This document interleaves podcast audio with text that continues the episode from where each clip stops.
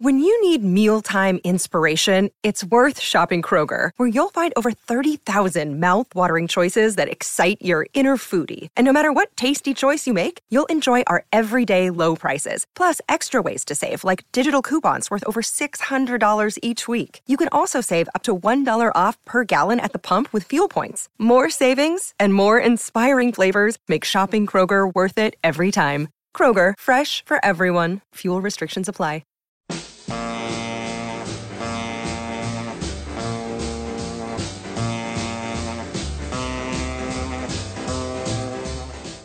Welcome to We Dig Metal Evolution, a special Let It Roll maxi series discussing Sam Dunn's Metal Evolution documentary series, hosted by Nate Wilcox with Eugene S. Robinson of the art punk band Oxbow and entertainment lawyer Alexi Auld.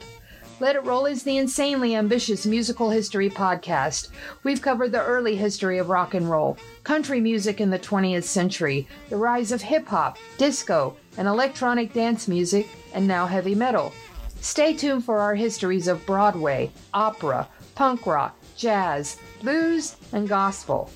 Follow the Let It Roll podcast on Twitter at Let It Rollcast and check out our website at letitrollpodcast.com. Let It Roll is a Pantheon podcast, and you can listen to more great podcasts at www.pantheonpodcasts.com. Today, Nate, Eugene, and Alexi discuss nu metal, the controversial mix of metal and hip hop that gained immense popularity in the late 1990s and early 2000s. Email us at letitrollpodcast at gmail.com. Pop in those earbuds and enjoy.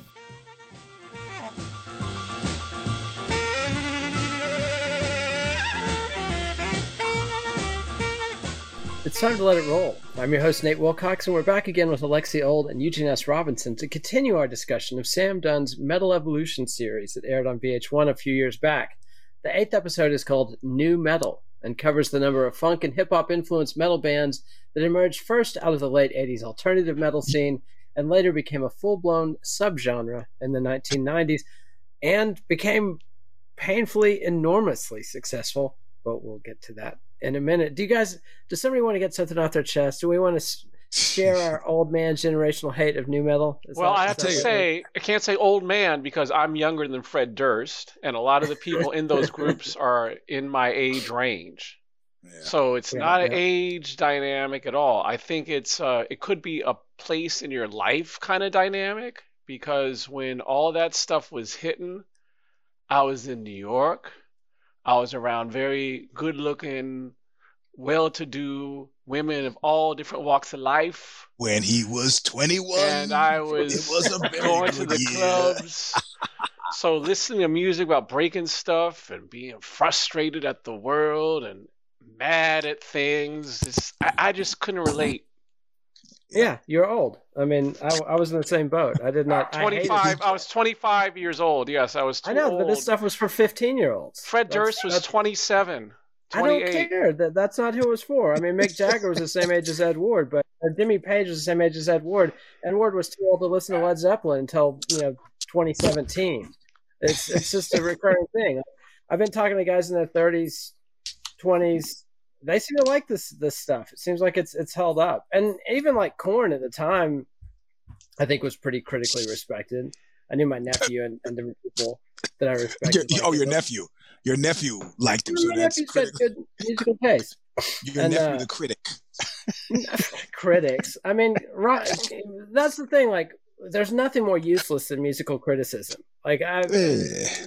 just it's it's it's I, I, used to believe be a big believer. Oh, there's objective great art and blah blah blah, and and and it will out. And I do think that some things are better than others, and the way you see it is that more people like them over time, and they also have influence on later generations of musicians.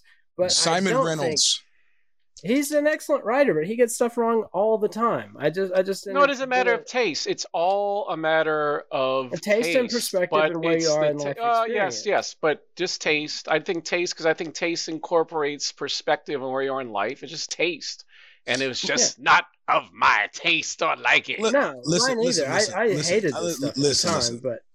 I'm watching. I'm watching this thing last night, and I'm watching, and I'm kind of watching, and I'm like this the whole time until they started talking about Woodstock '99, and bit by bit, it started to be. It was like the it was like a Charlie Brown Christmas, or or maybe the Grinch. You you see smile starting to appear on my face, and and then I start to start to chuckle a bit, and and by the time they showed shit burning down and just riotous and people, just, and at that point I was laughing, laughing like I've never laughed before that was a wonderful that was a that was a high point of the story as far as I'm it's, concerned. It's like the old man when the kid's uh, ball gets gets knocked over the fence uh, uh, uh under the train. Those kids will never play stickball again. Remember uh, Rushmore when Bill Murray was on the phone with the guy and he was like, "Yeah, yeah, hold on for a second. And he ran on the court and like stuffed the basketball from some little kid. He's like, "Now what you saying again?" Pretty much. Exactly. ran out like, "Pow!" Hold on for a second. Yeah, I well, I mean, I mean those are our biases, but but no, no, go no, ahead. no, no, no. Listen, listen, listen, listen. listen at, at, one point, I'm I'm working at Code Magazine at the time, so this is like 98, 99, and I get a PR package from Columbia Records, and it's two bands, uh, Cypress Hill, and uh, this band called Rage Against the Machine.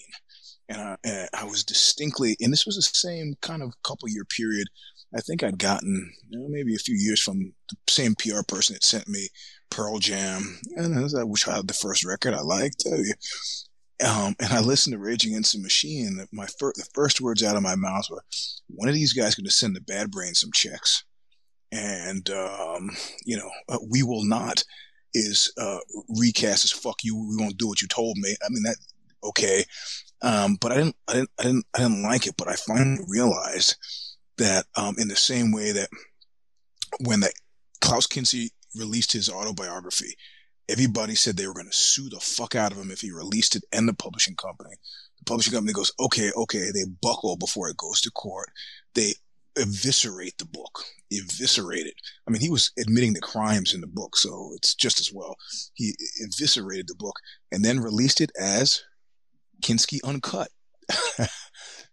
so when Rage Against the Machine you know, comes out, and they're raging against the machine, the first thing I thought was, what machine are they raging against? What, the ATM?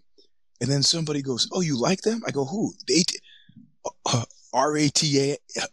I go, they're sending you mes- messages. It's right in front of your face. This is the takeover of corporate rock, and that's why I hated it. Mm-hmm. They, they, hmm. at, at that point, way off base on Rage Against the Machine. I liked Rage Against the Machine. I, I, didn't they were I not paying attention, but they've they've held up. They're very well regarded by younger kids, and that's okay, all oh, you can go by. Okay, okay. I mean, same like, co- same conversation look, I had. Same conversation I had about Fugazi versus Motley Crue is one I'm willing to have about Limp Bizkit versus Rage Against the Machine. I think Limp Bizkit is a much more honest band oh. than Rage Against the Machine. So you're, you're saying that Motley Crue is a more honest band than Fugazi? Easy, any day of the week. Any day. Of the week. That's fair week. enough, but it has nothing to do with it. But but let, let me make one point though, a bigger point.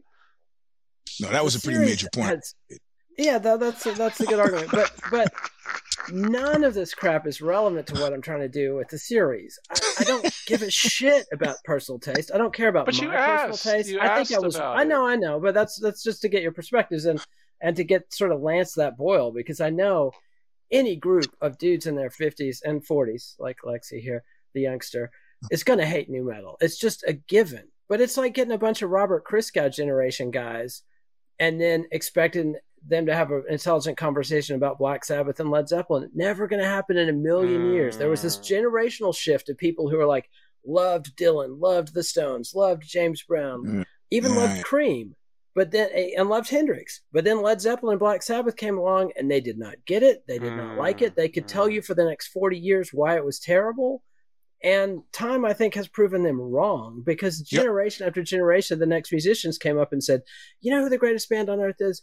Black Sabbath, Led Zeppelin, mm-hmm. Black Sabbath, Led Zeppelin, and and from I've been, you know, I'm just what what I'm trying to do with this series because to me musicians are hypnotists, and and most of the conversations about musicians or music or music histories well what hypnotist should i stand in front of mm. and let them mm. enthrall me mm. i'm trying to mm. stand on the side and just try to get some objectivity, which is very difficult.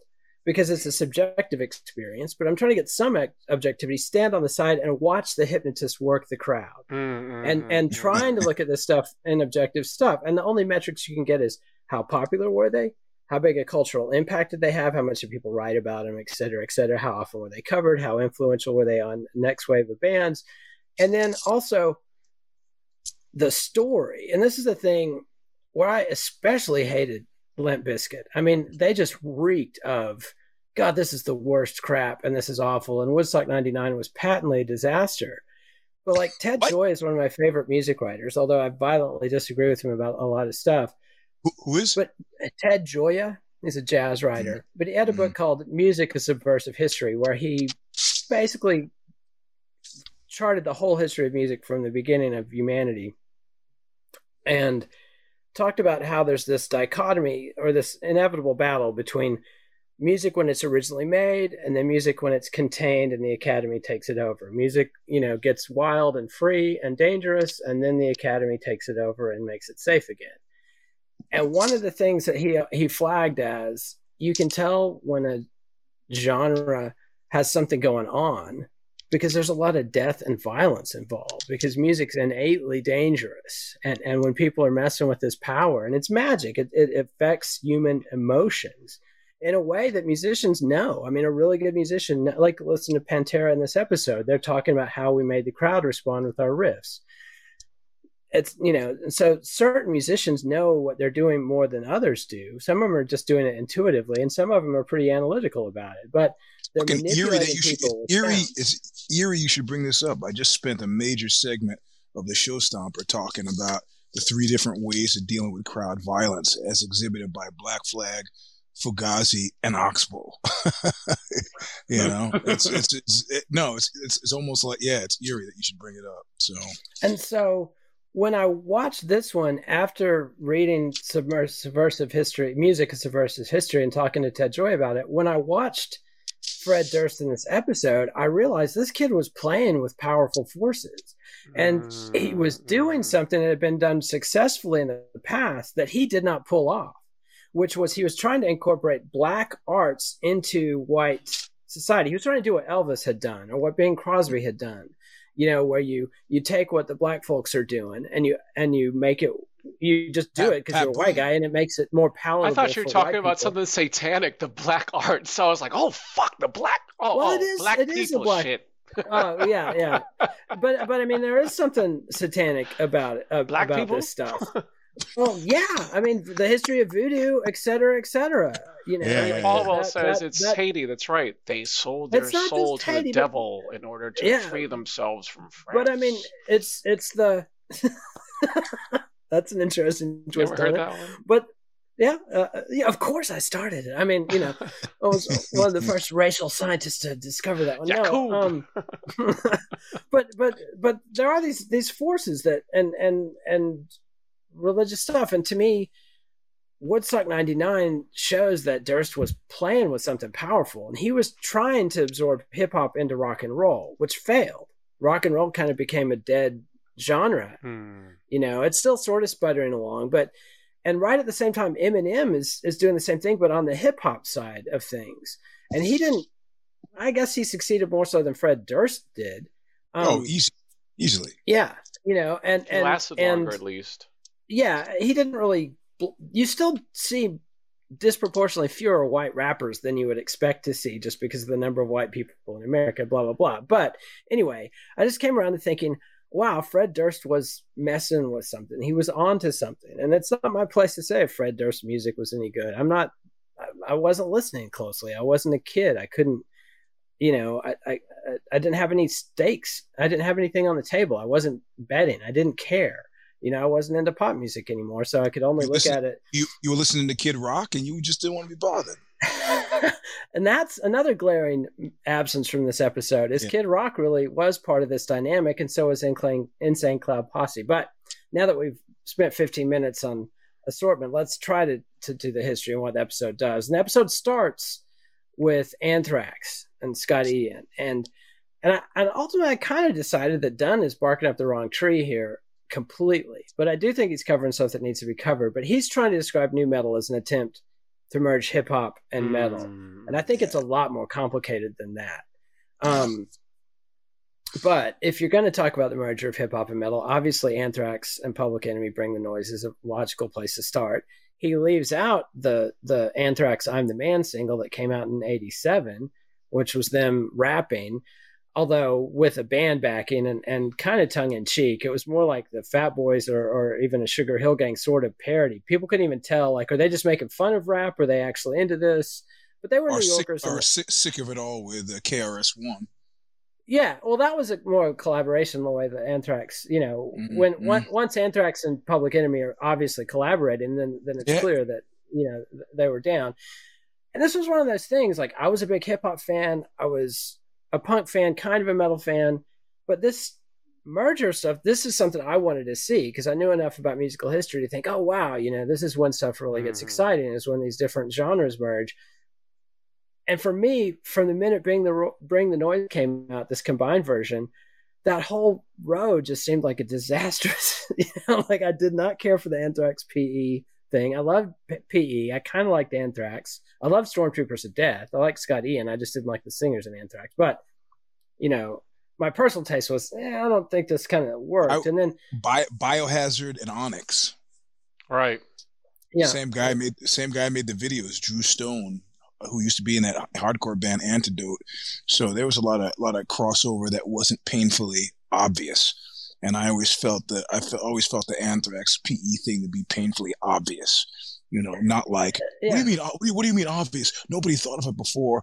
As it just, it was just, it was just, and it wasn't even a new song. That was another yeah. thing. If they had done, if they had collaborated on something new instead of yeah. doing sort of a recreation of a PE track with a band playing it instead of instead of the Bomb Squad, you know.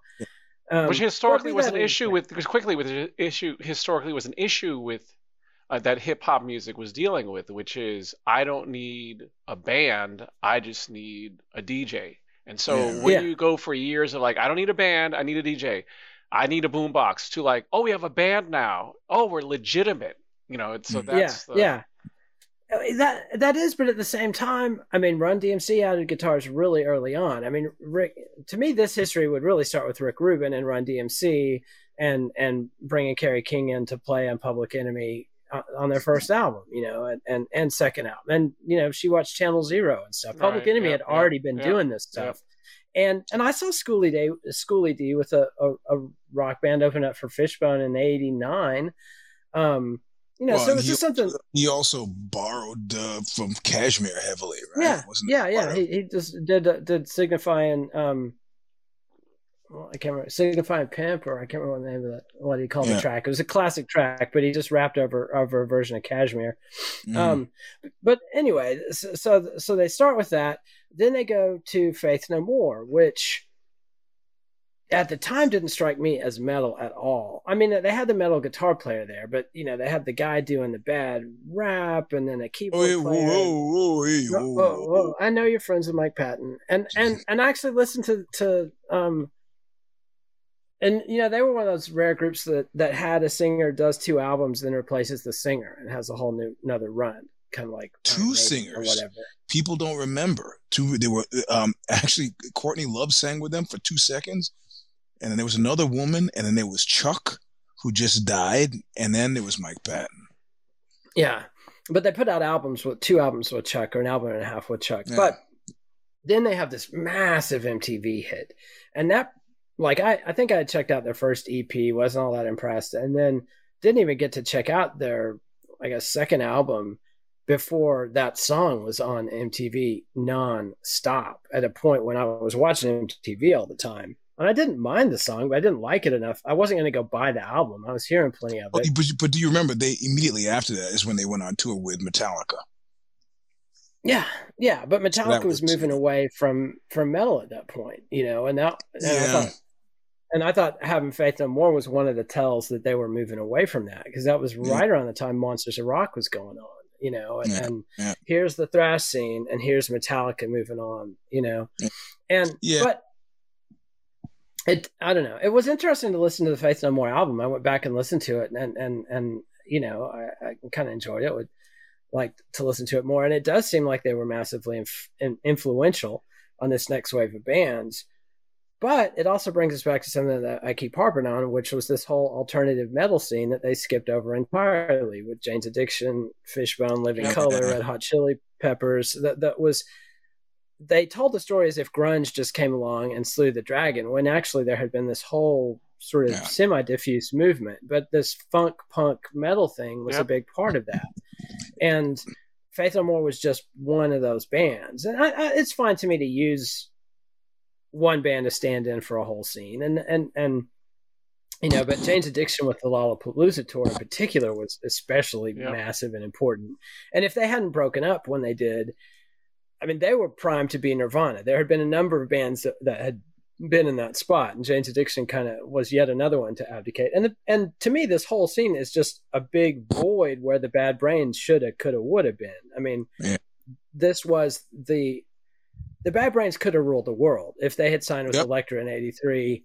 Like yeah, yeah I don't know if that was the right move for them or not, but um, you know, had things that's, gone that, different, if they'd gone on tour with that, U2 in '86, you know, and signed and that was that's the most depressing chapter of hardcore music to me. You know, it's like that's one of them what is it? It's a pretty major one. Was it? I always wanted to do a movie called The Losers, and they had one last chance, and they blew it again and again. It's like you know, oh, I mean, oh, you know. I mean, well, the, the, Madonna, the Madonna tour, just uh, yeah, that's the whole history of punk rock, though. From from the Velvet Underground to the MC5 to the New York Dolls to the Sex Pistols, that happened over and over and over again. Where you know, each band you know, the, the consensus is people weren't ready for punk rock or people didn't want to hear punk rock. But when you mm-hmm. actually look into the details case by case, MC5 were going top 20 and sold 100,000 copies of their first album in, in a couple of months. Then they get themselves kicked off their record label and make this dramatic change and go new wave in 1970. You know, and nobody wants to hear it. Plus, they've got all this political bullshit going on. You know, yeah, the New man. York Dolls, same thing. I mean, they were they were packing like arenas of 5,000 people in LA and Cleveland and Boston and, and Detroit. You know, and, I, and, I thought, I, I, thought, I thought I was a magician and the Cro-Mags, like I mentioned before, opened up for Motorhead, opened up for ACDC in Australia. And, uh, I know both John Joseph and, and Harley and I was talking to them on separate channels about other things completely unrelated. I think I interviewed John for some article I was writing in Harley. We were talking jujitsu and I said, you know what? If anybody can put these guys back together because all all I could see was this table with huge amounts of money on it. I just couldn't. And, uh, and I ran into John Joseph at some industry, not even the same industry. It's this corporate confab in Jackson Hole, Wyoming, Wyoming of all places. And they were sitting there. I'm, I just come out of the sauna, had a terry cloth robe on, and I was like, "You guys, you gotta fucking squash this shit. You gotta get back. You gotta, gotta get Mayhew, Paris Mayhew. You guys, is Doug Holland. It's just, it'll be, you could do three months. You could just make, and he's like, I will never, ever, ever share a same physical space with Harley again. I was like, it just makes no sense. It just, see, an opportunist like me, I just makes, it makes no sense. Seriously, yeah, yeah. you don't you don't know how much I would sw- if somebody was offering the kind of money they were offering the Cro-Mags to Whipping Boy. I Eugene, all you have to do squash the beef. You, Kiedis, Flea. that's what you gotta do. Bring them back together. Get get them back together. That's the, the three of you, baby. See. okay. What about forget Kiedis, but Eugene replaces him? Hmm? Hmm? Well, but you remember Darren Peligro replaced uh, who was a drummer that he replaced? Uh, Jack Iron, or yeah, he replaced the guy no. before Jack Irons. Yeah, I think he the guy before Jack Irons, and he didn't last that long. But I don't think yeah. it was because he was he had. I think he just it was he had too much LA. I think is what happened. Hmm. Yeah, well, you know that can happen. But back back to trying to sum, summarize this, and so then they um they talk about Faith No More, then they go to Rage Against the Machine. And I get your knocks against Rage Against the Machine, but and and they were after I had stopped following, right? Exactly as I stopped following new stuff. They they came they just, along. They, they just but, found kind of gutless to me. That's all. Uh, yeah, but I mean, they made a big impact, and they and a lot of uh, kids of that generation like really them. were passionate about them. Yeah, and I, I think they were good. And Tom Morello, I think, was a genius. I mean, the stuff he was doing on guitar to imitate a turntable. I thought was, you know, I didn't pay any attention to it at the time, but going back and, and looking at what he's doing, that was pretty cool stuff. It wasn't. Yeah, Eugene, that was cool stuff. but, yeah, the way the way he managed to rob all that money and just back the truck up and then get them to ship. To, Aren't you complaining pretty... about how people leave money on the back. table? the guy finally yeah. opens up the Brinks truck, and now you have a beef. Ah, I don't but if you want to spoil Rage Against the Machine for yourselves, there's a couple songs if you listen to them where Cake stole. Remember Cake? She's going the distance. Sacram- they stole. They stole the whole cadence from some Rage Against the Machine songs, and you cannot unhear Cake when you listen no. to Rage Against the Machine, and it's it's just uh, you know. But be that as may, um, you know, I, I think Rage is, is is a key band to be talking about in this, and Pantera is the other one I think that that fits in this. Spot. I thought that was a strange a strange put, but I was happy to see them in there. Um, yeah, I mean, for, I mean, for a couple of re- for a couple of reasons. One is Anselmo can actually really sing, uh, which is enjoyable for me. Um, and he sings from, uh, like I talked to the guy Shannon Wright from the Cows, and I said, we are just talking about some project we're going to do. And he said, you know what I grew up listening to? And he grew up listening to all this like really weird Detroit R&B, like shit that like, like what? and you could, it sort of makes sense when you kind of hear his voice. So Pantera, same. And Anselmo was listening to some, some stuff that I just like barely exists on the edge of my consciousness, but it plays through his voice, you know? And then plus his commentary to Rollins will live on in my mind as the greatest thing anybody ever said about Rollins. Except it's it's totally covering up the truth, which is he did steal his whole look from not just Rollins but also Ian MacKaye and the dude from Negative Approach and that that whole beefy. He just shaved his head, did he? He's he swiped the whole hardcore singer ambiance, but it was a smart move. And I mean, yeah. Pantera's one of the few bands that was they came around at a time, and I'm from Texas. I know these guys. I dig these guys. I've seen them all throughout their career. Um, they they were at a time when you generally had to either be thrash or glam. And they were kind of uh, walking that line between the two. And then they mm. realized at a time when most of their peers did not that they had to get off this ship. And they mm-hmm. updated their sound and they updated their look. They swiped Helmet's whole thing. And I know you don't want to hear that, Eugene, but it's documented. I mean, they they they the, the riff from from Unsung is is swiped by Pantera. Dimebag Darrell fessed up to it. I, I saw them at Helmet Show. Yes, he did. I saw them at the Helmet Show in Dallas when that happened around that time when Helmet came through because I saw I followed Helmet throughout their whole Texas tour, and and Pantera was at their show. I mean, and that style of riffing became one of the key linchpins of '90s metal, and Pantera were the ones who popularized it. And looking back, I see why Pantera succeeded where Helmet didn't. They had a persona, they had a story, they had better songs, but Helmet did invent that particular style of locking in the bass and guitar. Did you see? Somebody had an online quiz and they had 20 titles. I go, are these things a cop would say? Are these Pantera lyrics?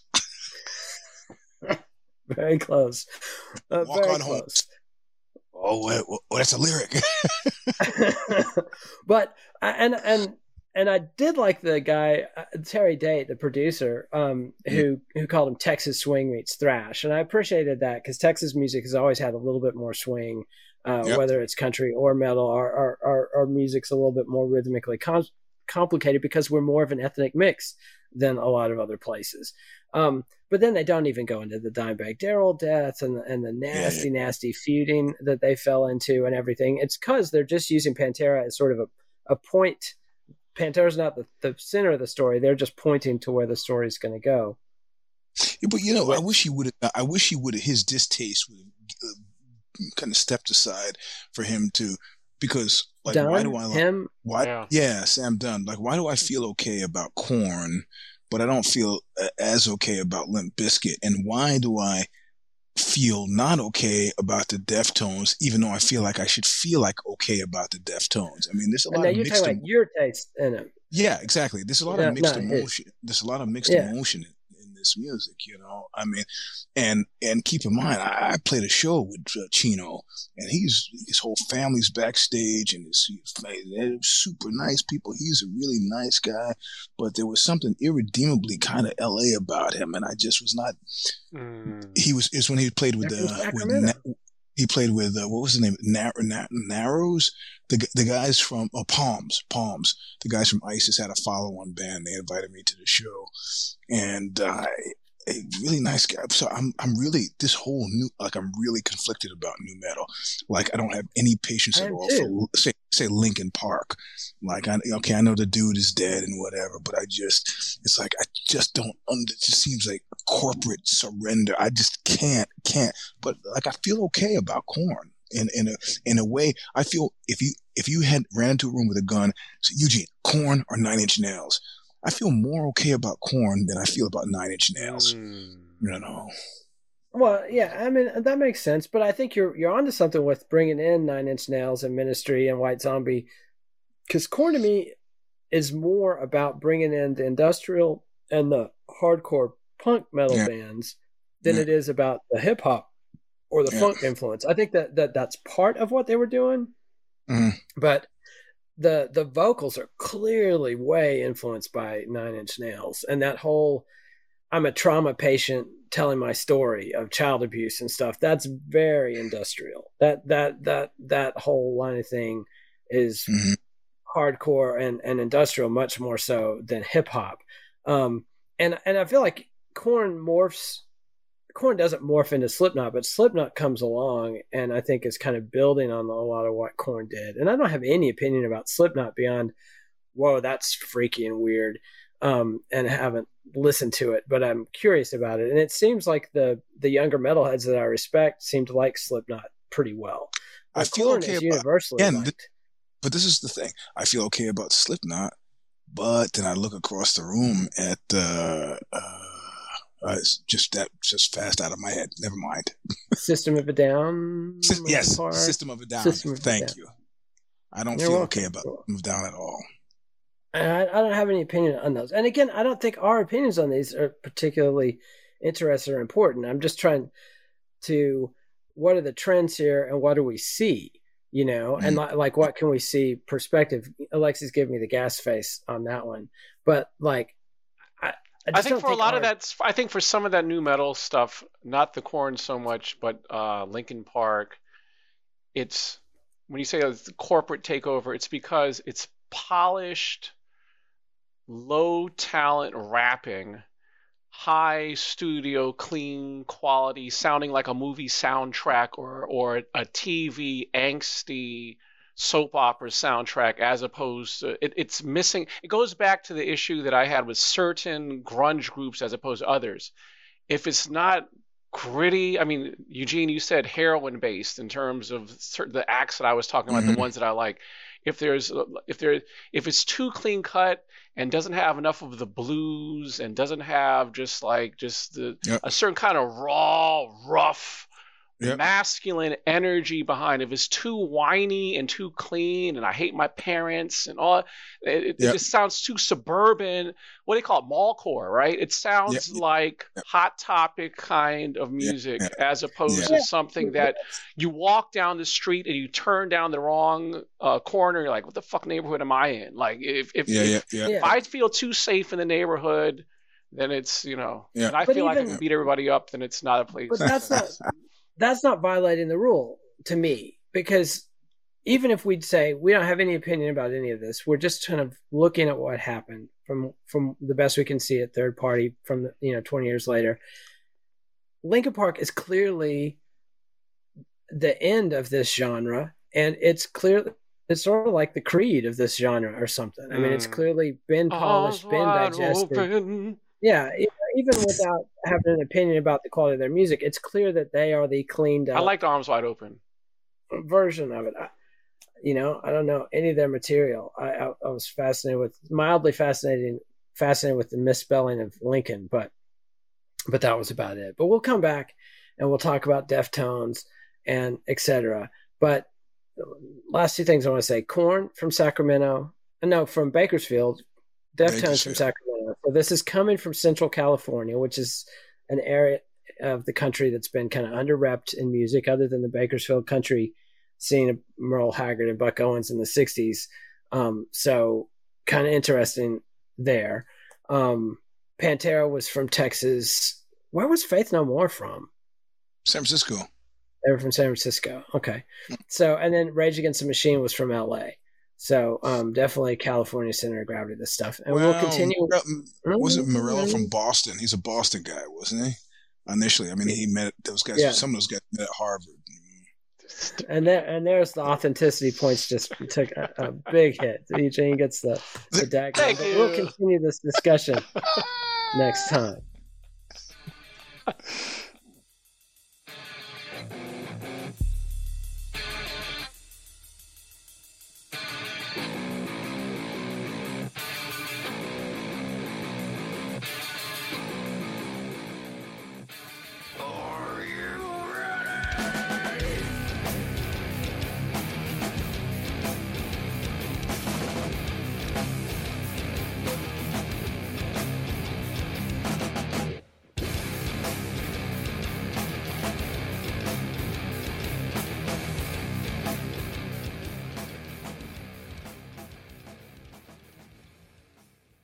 And now, a word from our sponsors.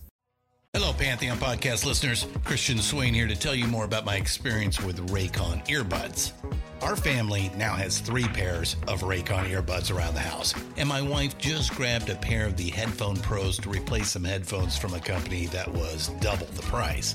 And yes, she loves them. Now, if you haven't pulled the trigger on a pair of Raycons, or even if you have, but you're in the market for another pair because they're just that good, well, now is the time to check them out because they just launched their upgraded model of the best selling everyday earbuds. With Raycon's upgraded everyday earbuds, now you also get active noise cancellation, ergonomic design, and multi point connectivity that lets you pair with two devices at once. New quick charge function, three customizable sound styles, plus awareness mode. Available in a variety of vibrant new colors to complement any and all skin tones. I even have a pair of earbuds in a cool green color. I have tried just about every earbud known to humankind, and these Raycons are fantastic. Seriously, if you've been wanting to check out Raycons, there truly is no better time. You're going to ask yourself why you didn't check them out sooner, and Raycon offers a 30 day happiness guarantee. So, what are you waiting for? Go to buyraycon.com slash Pantheon today to get 20% off your Raycon order, plus free shipping. That's right, you'll get 20% off and free shipping at buyraycon.com slash Pantheon. Buyraycon.com slash Pantheon.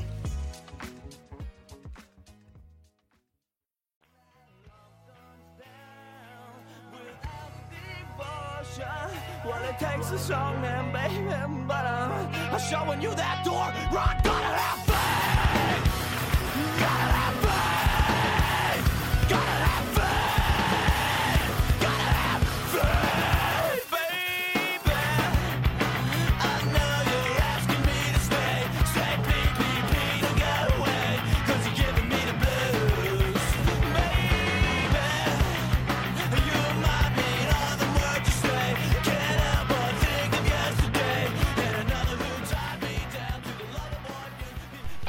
E.T. And, and we're back, continuing our discussion of nu metal. Now, last time we got distracted with some foolishness, and I don't think we covered down tuning and turntables, which are the two instrumental distinctions of the nu metal genre. Down tuning, which grunge down tune to D. Now, normal guitars in E, tune down a step, you've got D, you've got Soundgarden, Nirvana, etc. Nu metal took it several steps forward, f- further, added string, got seventh string guitars, eight string guitars, five string basses, tuned down to C, B, sometimes A. So gave what um. Does it just feel name? like the segment is really long, or is it really long? you know, when you were talking about tuning the guitars and adding it, I just in my mind I kept on hearing the riffs from Thin Lizzy, the boys are back in town. Because like, well, they added two guitars. they they had the twin guitars in harmony, but not detuned. Those were, were regular, You know, the, the detuning is what the producer dude called uh, that. Um, uh, it moves something in your guts, and it you know come come across those subsonic frequencies, and then it's the turntable. Uh huh. Uh-huh. We know old people don't like new music played by younger people, so we've oh. established that. And and I, I also want to revisit your Rage Against the Machine thing, like okay. when when because that's exactly why rock criticism doesn't work. If you mail out free copies of stuff to people back when content was physical. Yep.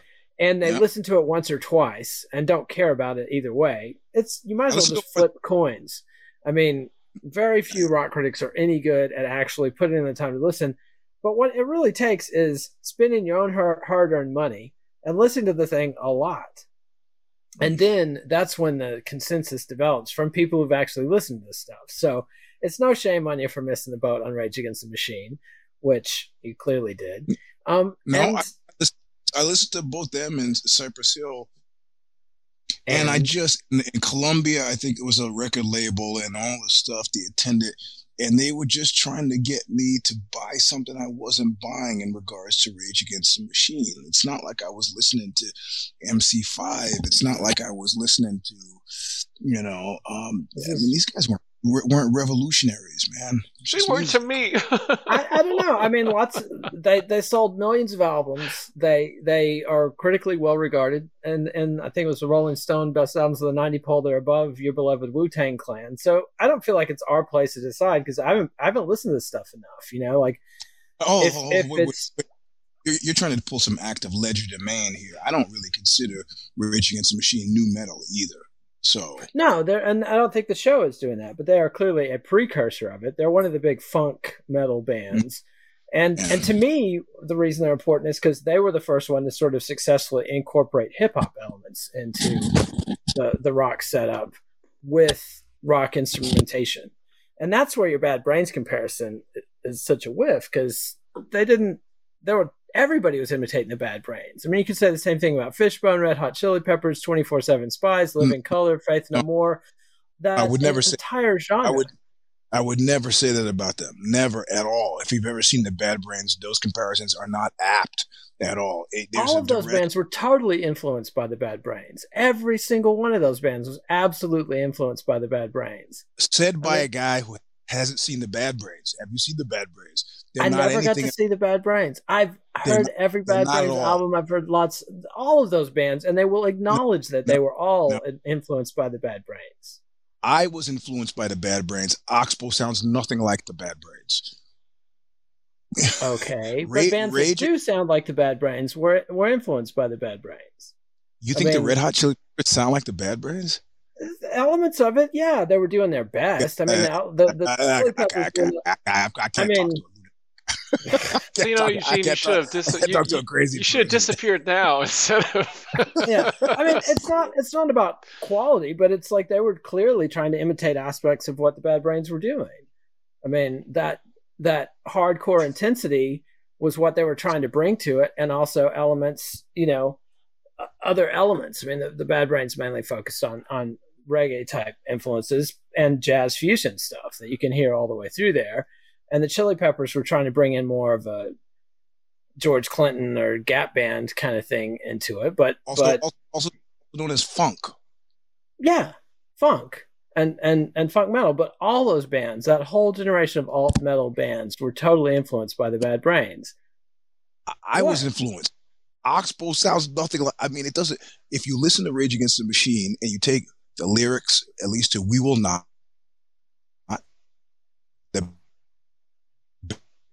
Yeah. Fuck. Froze again. Oh, there we go. I'm, I'm I, I, okay, I'm back. And then you listen to um, we we won't do what you you we won't do what you tell us. We won't do what you tell us. I mean, you can't tell me. It's like I thought I was listening to We Will Not. I thought I, it's like he sat down and go, I mean, that's that's okay. a pretty close swipe, but most of their stuff is much more hip hop cadences and rapping. So I mean, yeah. I, I, mean, they were influenced by the Bad Brains. Everybody in their generation was influenced by the best band of the previous generation. That's not news, you know. Well, I mean, I, I, th- I think what we're talking about is the functioning of the word "influenced by," right? Okay, that's what we're Right. So I don't know what influenced by means to you. It means like when I hear Stevie Ray Vaughan, I can tell Stevie Ray Vaughan is influenced by Jimi Hendrix.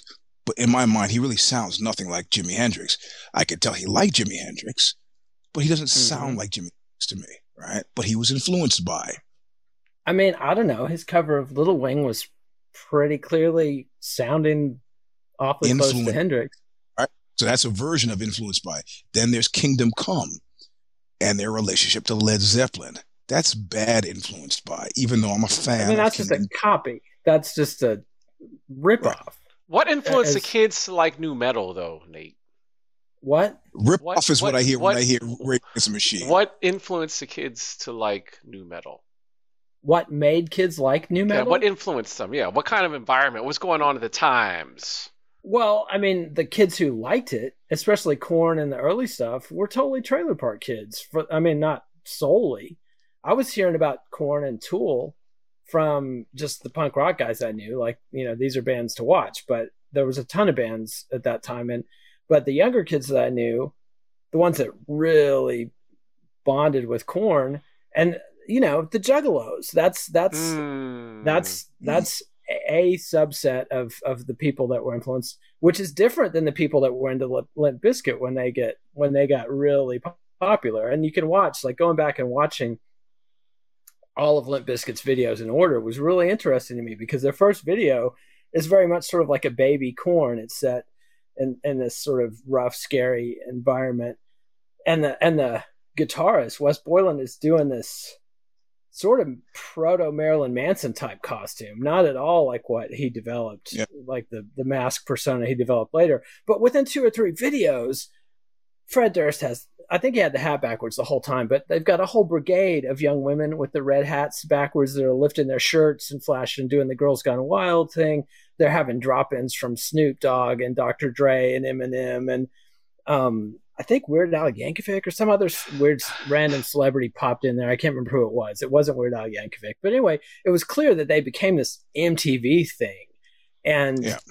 they got so big that you know by the time they came along, I wasn't playing in bands or going out to shows anymore at all. I still couldn't avoid Limp Bizkit. They became ubiquitous and were screamingly obnoxious. Um, you know, I just hated them without paying any attention to him. You know, I mean, it was clear the guy was just everything that sucked about that era. The whole girl, Girls Gone Wild, frat boy, late 90s, Clinton boom thing Durst ep- epitomized. But now going back and looking at this stuff with a little bit more distance and context, and especially, did either y'all see the Woodstock '99 documentary? Anybody? Anybody? Years ago. No. I mean, it's only been out for like a year or whatever. Oh, you said the documentary. I'm yeah, the about, documentary. Oh, okay. I saw documentaries about Woodstock '99. Yeah, uh, yeah. This is the one Bill I Simmons did. from The Ringer did, okay. and they, you know, do a basic job, pretty good job of explaining like how grossly, I think criminally negligent, I believe. Uh, uh, forgive me if I'm wrong, but I believe that they lost. I'm not trying to fame anybody. Yeah, I'm not, but I, my recollection is they might have lost some lawsuits because the ticket price was enormous. There was no ins and outs. You couldn't bring in your own food and water. Uh, the water was, I think, a dollar a bottle or maybe five dollars a bottle the toilets didn't work. Because so the Fyre Festival was, for the Fyre Festival. yeah, exactly. And and you know, people rioted while Moby was playing, but you're not hearing anybody blaming Moby for this stuff. You know, Fatboy Slim was setting off riots too. And you know, the documentary totally passes by Rage Against the Machine and and every other band that played, and and Durst's act definitely escalated the situation, but I feel like he's getting a bit of a bad rap because it's ultimately the promoters that are that are liable and negligent. Always, always. I mean, yeah, it's their job. They're the ones that are supposed to make sure you know people have enough water to drink and play, safe, clean places to camp and, and toilets that work. And you know, four or five day festival and the heat, not enough security. water. Yeah, and, and security. Where's the fun yeah, of that? I know, I know, you know, but it, it is definitely easier to, to, to blame Durst and and but but you know, but, but it's weird. It's weird as you go through the names how, how, what offends me and what doesn't offend me it's like it's like motley crue versus fugazi like when i see hear or talk of limp bizkit i don't really i'm not super offended they are yeah. they are like their generation's motley crue stupid guys who do stupid things, and I don't expect much from them, and they don't disappoint, right? Mm. And in that actual fact, I like the rags to riches aspect of Fred their story, and he pretty much does exactly what I would expect him to do in his position you know, with, no promise, get that brass ring and, you know, whatever. Um, it's like, it's, it's a guy, and I like Korn as well. And I saw Tool, I saw Tool in Tijuana opening for Rollins, and I said, those guys are great. Yeah, it's a great band. So I don't, but there's certain members of the nu metal community that just kind of rubbed me the wrong way. And fundamentally, I liked Name Rage. Against Rage Against the Machine's music, but I thought they were really dishonest. I didn't buy a single word that they fucking sang, not a single hmm. one, you know. And um, so I think that they were phonies and the frauds. And I, you know, you could call them whatever you want to call them musically. And I understand, you know, Morello was doing interesting things with. Um, with his guitar. I also look at provenance and then I look at, okay, you couldn't really help the bad brains, right? I mean, they displayed themselves. You couldn't being, save them from themselves you couldn't say them from themselves. A- absolutely, positively. The Beastie Boys tried. Madonna tried. Like I mean, it's legion the numbers of people who tried tried to help, and just you know, later it was revealed, of course, that HR had chemical imbalances and so on, which sort of sort of makes sense. But the reality of it is, I don't know that Rage Against the Machine put anybody on it. that was always my standard from punk rock in the day. I mean, at least as much as I hate the Chili mm at least they said to Darren at a certain point, Darren Peligro, who used to drum for the Dead Kennedys and now drums for them again, was like, hey man, pulled him up out of San Francisco for a bit, had him drum. You know, he ended up that didn't end up working out, from what I understand, because of LA problems. And make of that what you would, but they tried to like give back to the community. And uh, maybe Rage Against the Machine is doing it in ways that I don't know, you know, but musically, artistically, given the nature of their robbery, they really helped nobody else musically. They might have been part of some scene. What do you mean, I mean musically? Like, how did they not? I mean, like what I mean, I mean what I mean what Korn did with with Limp Bizkit, that was that ah, was nailed. The direct hand up. Yeah, that's that's the business yeah, But yeah. but musically, this whole scene, I mean, at least Dunn is arguing that Pantera plus Rage Against the Machine plus Faith No More equals nu metal. That all these bands were, were that those were three of the biggest influences on this whole next generation yeah. Of, yeah. of metal. And so, I'm, you know, that's, that's fine. I'm just, I'm just, trying to qualify my my distaste and you know say what you want about uh, Anselmo. Though he he has been uh, not given. We're not asking for handouts he's been given hands. You know, Korn, same. It's these guys that are the ladder pullers that I hate, mm. and then I hate mm. then I hate their music. You know. That makes sense because I, I, was wondering. We say inauthentic and all this kind of stuff. Like what? I, it just was not. That was just not resonating with me. But when you, you know, when you're talking about specifically giving back to a community, being part of a community, being, you know, following up and having tremendous commercial success, and not, it, I totally get it. And I think to a certain degree, yeah. like as a listener and a fan, you know, who's not a part of a scene or a part of, you know, who's not a musician, totally not be aware of any of that stuff going on. You just you just notice the kind of superficial representational yeah. things that people say and the communities they're talking about without thinking about the community they're coming from. And I'm not talking about ethnically or racially, which is the kind of thing that drew me to them back in the day is the music the music community. So it's it's a yep. it's kind of a fascinating dynamic. I think is really fascinating in the sense that like this whole represent this ethnic racial uh, uh, uh, mm. Marxist representation versus, but as musicians, you know, and, and and as someone that actually has commercially exploded, how have you given back? How are you looking out for your brothers? How are you looking yeah, out for your people? It's that's that's well, they put themselves in an impossible situation, much like the MC5 did, by taking on this explicit advocacy of radical politics, that puts a big target on their back. Everybody sets these impossible standards for them to live up to. I mean, you know, if you're going to be the band that's talking about causes and and socialism and against capitalism, that sets a, a high level of expectations that's really hard to meet. And I haven't followed their career closely enough to have any idea if they helped people out or didn't help people out. I have no idea. They protested the Democratic uh, convention, which helped Bush win. Yeah, there's, there, there, there, look, there's just there's just a lot of talk of we and us and us and yeah, we, yeah. and then I don't see, you know. And there's another guy who he didn't come up in this segment, but uh, Vernon Reid is another guy. He's friends with my sister, and they played music together. But outside of that, that guy hasn't been full of a lot of we and us and we and we. It's usually about him and him and him. And he, I mean, he founded the Black Rock Co- uh, Coalition and and did a ton to yeah. advocate for more really? space for black musicians and oh really get rock and roll. Yeah, you, you know who tried to be a member. You, you know who tried who tried to be a member of the Black Rock Coalition and was high handed. Uh, any black rock musicians you know that on the show? Ah, he's gone. Look he disappeared.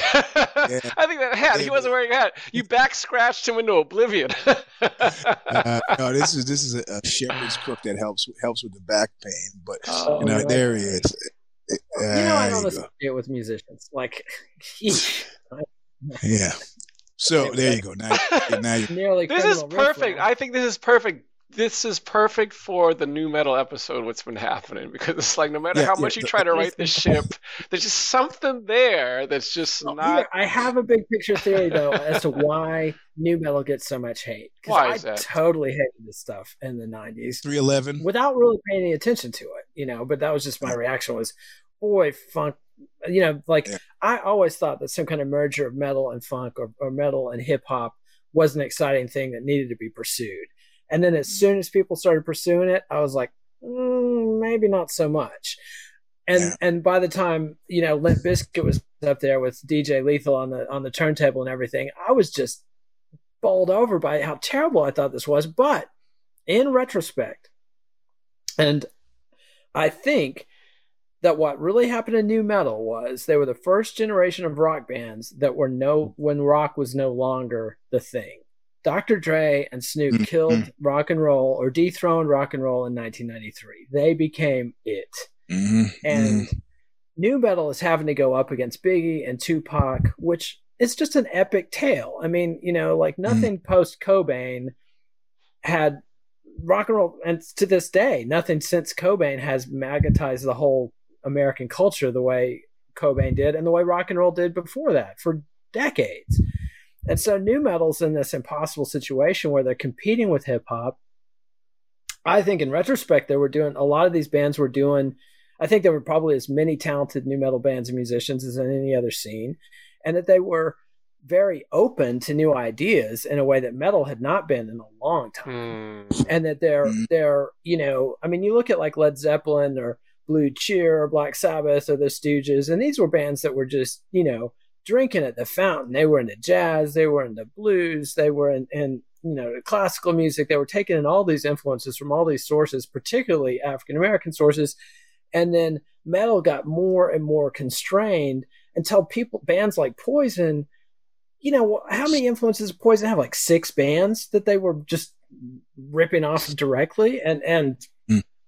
you know, and so new metal is kind of this much needed infusion of fresh ideas and and you know just a, a real artistic freedom that people hadn't had. But because they were the first generation of rockers to not be kings of the culture they are always going to feel like phonies to people who remember what rock and roll was like in the 70s and 80s and etc when rock and roll was it when rock and roll was totally dominant in the culture. I mean mm. you know that's my that's an inter- that's that's an interesting theory, but they still suck. So that's see, but again, this is like this is like a bunch of old people, you know, people that were sure, sure. Lawrence Welk fans talking about Led Zeppelin. Yeah. We are not qualified to judge this music. You had to have been in that generation, and you had to put in yeah. the time listening to it. If you were, yeah. you know.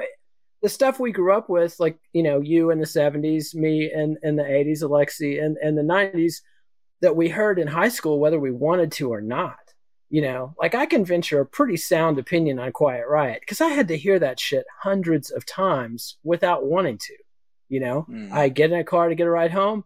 Here's Quiet Riot. I get, you know, go to lunch with some friends. Hey, Quiet Riot's on the stereo. You know, I know that Quiet Riot tape back and forwards. There's no way for us, unless we, you know, were the rare people in their 30s that were you know really hardcore fans of new music and i don't know many people that do that there's no way for us to really opine. I mean, it's it's and it's also to me the only way to judge bands is the most important thing is how influential were they on the next generation of bands. And I think that's the most damning thing against glam metal is like you notice that none of these bands have any interest in, in glam metal. And I also find it interesting that these bands are much more influenced by Faith No More, by Living Colour, by Jane's Addiction, by Helmet, that whole alt metal movement yep, that yep. really didn't get big shine, clearly set the tone for the future much more than thrash metal did. Like thrash metal leads to death metal, which kind of went nowhere. I mean, you know, I enjoyed death metal. I preferred black metal, but you know, death metal is something I did put in the time. And I don't think I, I you know, it, it just painted itself into a corner. There's no melodies. There's no you know you can't hear what they're singing for the most part a, a normal citizen yeah, cannot tell it's kind of what happened to jazz right when they started getting yeah. into freaking harmonics and the audience was like i'm sorry i gotta go you know so to, to a large extent except eh, you know if you read about ornette coleman's bands he was packing them in i mean when it was original ornette coleman i'm thinking I'm thinking less about him and, and more about who is that cat who just played the small, not just, he played the small venue uh, uh, in San Jose, and all these people came thinking that they were going to get ooh, smooth sounds of jazz, and uh, his name in his second, and he comes out. He's you know older black cat with a sax, um, and he starts to play, and uh, you know it was skronk to the it, it just they they couldn't after about 40 minutes they just broke the audience people start filing out but God, the other thing though about free jazz and you're kind of repeating yeah. the old Stanley Crouch, Wynton Marsalis. That stuff didn't mean anything. It didn't go anywhere. It didn't. No, I didn't say it. I'm a, I'm a, uh, I'm a fan. I'm yeah, a fan. but it, it, I, I I know you are, and I am too. But it also influenced Cream, Jimi Hendrix, The Stooges, MC5, all of those yep. bands would never have raged and, and improvised as wildly as they did without Ornette Coleman, all of whom listened to Ornette Coleman a lot. Yep. You know, yep. so so this idea that free jazz I mean, I think bop is more where jazz kind of became an art music, and there's virtues to that, but it no longer well, was popular music. I'm talking about pop versus not pop. You know, people packed yeah. out to see. Yeah, and that was good. Yeah. that was Charlie Parker and Dizzy Gillespie who sort of made a conscious conscious choice. We're going to make this art music because we're into what we're doing. Yeah, if you listen to some of the live Thelonious Monk stuff, and and I mean, even with an expectation that the producer probably sweetened it between takes, it's like it's clearly I could tell crowd sounds. It's clearly fewer than thirty people listening. So I guess. Oh, well, know, yeah, but I mean, yeah. you know, he was also way ahead of his time. But we we're on a schedule here. We've already gone afield. Um, and so you know, the show lays out the influences of nu metal like Pantera and Rage Against the Machine, partly because I don't think they knew where to put them exactly. I think Pantera is still a really hard band to pigeonhole because they just became Pantera. And for a while, they were basically the metal band that was out there. Like, you know, in the early 90s, they were the biggest, yep. m- most intense metal band going. And they were just kind of, they were heavy metal there for a bit. And I think that the I, I really think this series, just like when with Hip Hop Evolution, could have used a whole episode on the Slick Rick era, that you know post Afrika Bambaataa, pre Run DMC era. This series could really have used an alt metal or funk metal episode. Mm-hmm. You know, mm-hmm. I, you know, um, yeah, I just think people like Jane, Jane's Addiction and Living Colour, etc. You know, deserve deserve the shine. Um, but so they they they pigeonhole two bands out of that, Rage Against the Machine and Faith No More, into this episode. They talk about Korn, which everybody agrees Korn invented nu metal. Korn is the definitive nu metal thing. They don't talk about, to me, like the thing about Jonathan Davis is, to me, and I haven't listened to him closely, but I've heard a bit of it, that it's not as hip hop influenced as it is industrial influenced. That his vocal yeah, influences yeah, with the whispering yeah, and all that stuff is coming more from from Nine Inch Nails and Ministry and that whole thing. Which again, yeah, yeah, you could have a whole episode on Ministry, Nine Inch Nails, White Zombie, and Marilyn Manson, and they're going to talk about Marilyn Manson next time in the shock rock episode, and they're going to put Slipknot mm-hmm. in there mm-hmm. too. Slipknot, I think, would more rightly belong in a nu metal episode And so then they talk about the Deftones, who were initially associated with nu metal, but who consciously disassociated themselves with from nu metal. They refused to tour with these guys, and you know the Deftones is one from talking to people that are younger than us are really highly respected and seem to be only getting more highly respected. And what surprised me was they were way into shoegaze, like My Bloody mm-hmm. Valentine. Like when I listen to them, I'm hearing tons of My Bloody Valentine and that kind of stuff. And and that's what I've been impressed by going through and listening to playlists and skimming through the nu metal stuff is they were throwing the kitchen sink at it. There's all kinds of stuff that was open to it, and it's so well, different than glam metal, well, which is this totally constipated right. really when I, strictly regulated set of things you could do and not do. When I met Chino, he was singing for Palms, and Palms was a group that he sort of initiated with the guys uh, from with at least two thirds of the members of ISIS, um, who were clearly, you know, um, that kind of very stately neurosis like you know, I wouldn't call it shoegaze metal, but you know, 13 minute songs. And um, and so he initiated this, wanted wanted to sing for something like that, and I that was uh, I do not see Fred Durst doing that in a million years. So no, no, Fred Durst is a much more limited thing. But again, I think Fred Durst came the closest to overthrowing hip hop. If if he had come along in a different era, like you know, like when Elvis Presley came along no, you know, a couple years before Elvis Presley, no black artists could get on the air or the radio at all. You had people like Georgia Gibbs just hearing a LaVern Baker song or a Ruth Brown song. Ah, I don't even think it was it was Georgia Gibbs making these decisions, but the producers would just be, well, "Let's do that song with Georgia Gibbs, and we'll take it to number one." Sorry, Eddie. Come James, on, you know, Pat Bo- Pat Boone's Tutti Frutti. That, that was that was exactly that was definitive. Definitive. It, it was it was definitive. It was the definitive Pat Boone version you know and so when when elvis came along he opened a lot of doors. Little richard credited elvis was like he's the reason i got to be on tv you know because he was so shocking and everything else. But elvis didn't have to go toe to toe with jackie wilson. He had this enormous advantage just because he was white and, and was going to get that kind of media attention. By the time fred durst came along he didn't have that big advantage but still became so big. And I think was incorporating hip hop. I think he was native to hip hop. I think he grew up on hip hop and he did it reasonably Which is what well. He. Yeah. yeah. And, and and I think Wes Borland, I was amazed at that guy. That guy's a really good guitar player, and he was doing all kinds of cool stuff that from you know Sonic Youth and Fugazi. I mean, I was hearing stuff like from all over the place. My Bloody Valentine, all kinds of stuff. The guy has his ears wide open, and you know, it's like you remember when Stone Roses and Happy Mondays came along, and and yeah. th- it didn't have quite the same impact in the states, but in England, electronic music, dance music, yeah. had taken over the country. And yep. the Stone Roses and Happy Mondays were this sort of like attempt by rock musicians to incorporate that. And it was kind of like a war of the genres. Is is EDM going to be the thing, or is rock yeah. going to absorb EDM into it? Because that's what rock did to folk.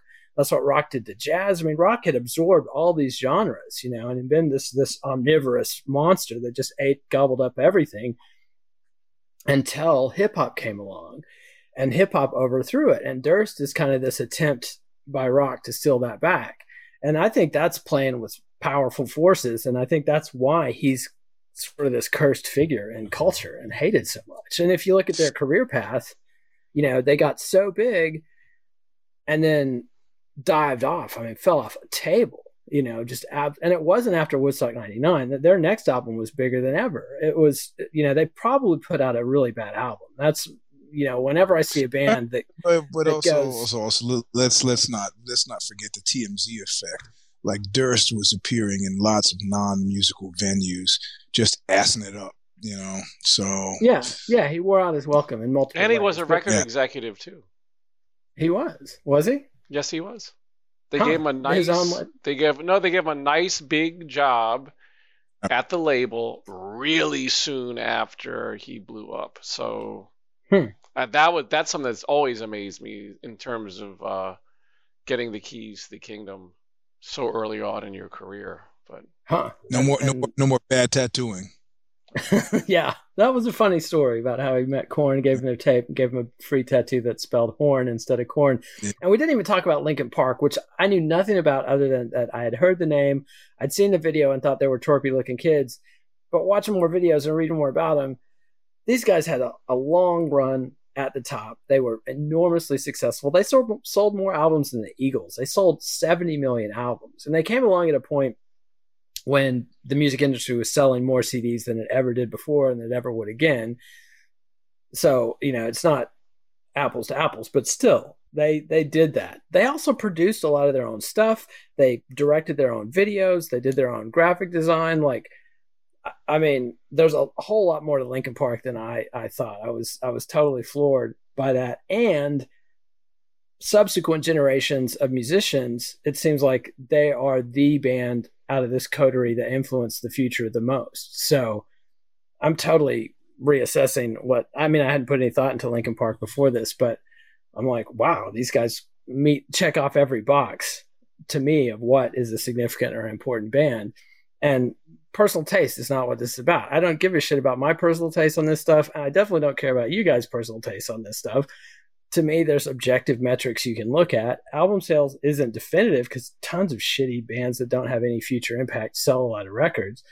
But bands that have a long sustained career, that have a big hand in their own career like that, that control their own stuff, and then influence the future that way, what's so funny? Ah. You don't know how much of a travail, how much of a trial this nu metal segment has been for me. I'll be so glad to get it a shot. I don't think any other segment in this series will, has been as. And why? Why? Why is it so trying?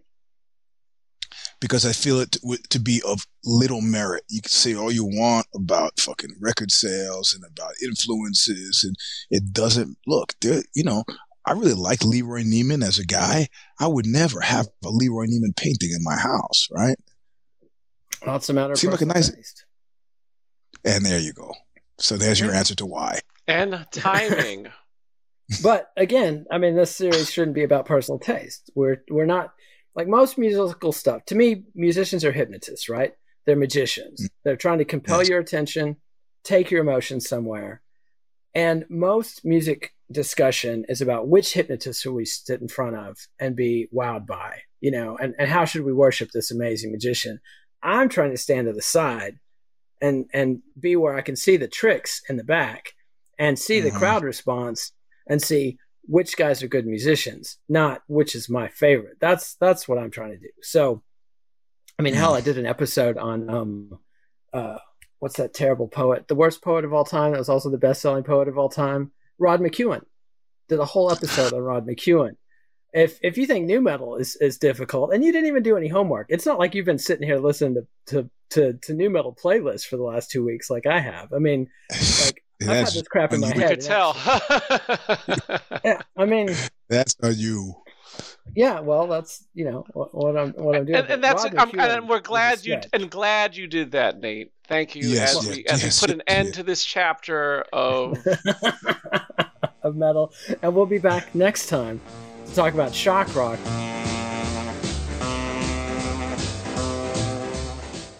Follow the Let It Roll podcast on Twitter at Let It Rollcast and check out our website at letitrollpodcast.com. You might be surprised to hear that Eugene has subsequently revised his take on nu metal, and thanks Nate for changing his mind. More on that in future episodes. Next week, Nate, Eugene, and Alexi return to discuss shock rock, including Marilyn Manson, Slipknot, and more. Let It Roll is a Pantheon podcast, and you can listen to more great podcasts at www.pantheonpodcasts.com.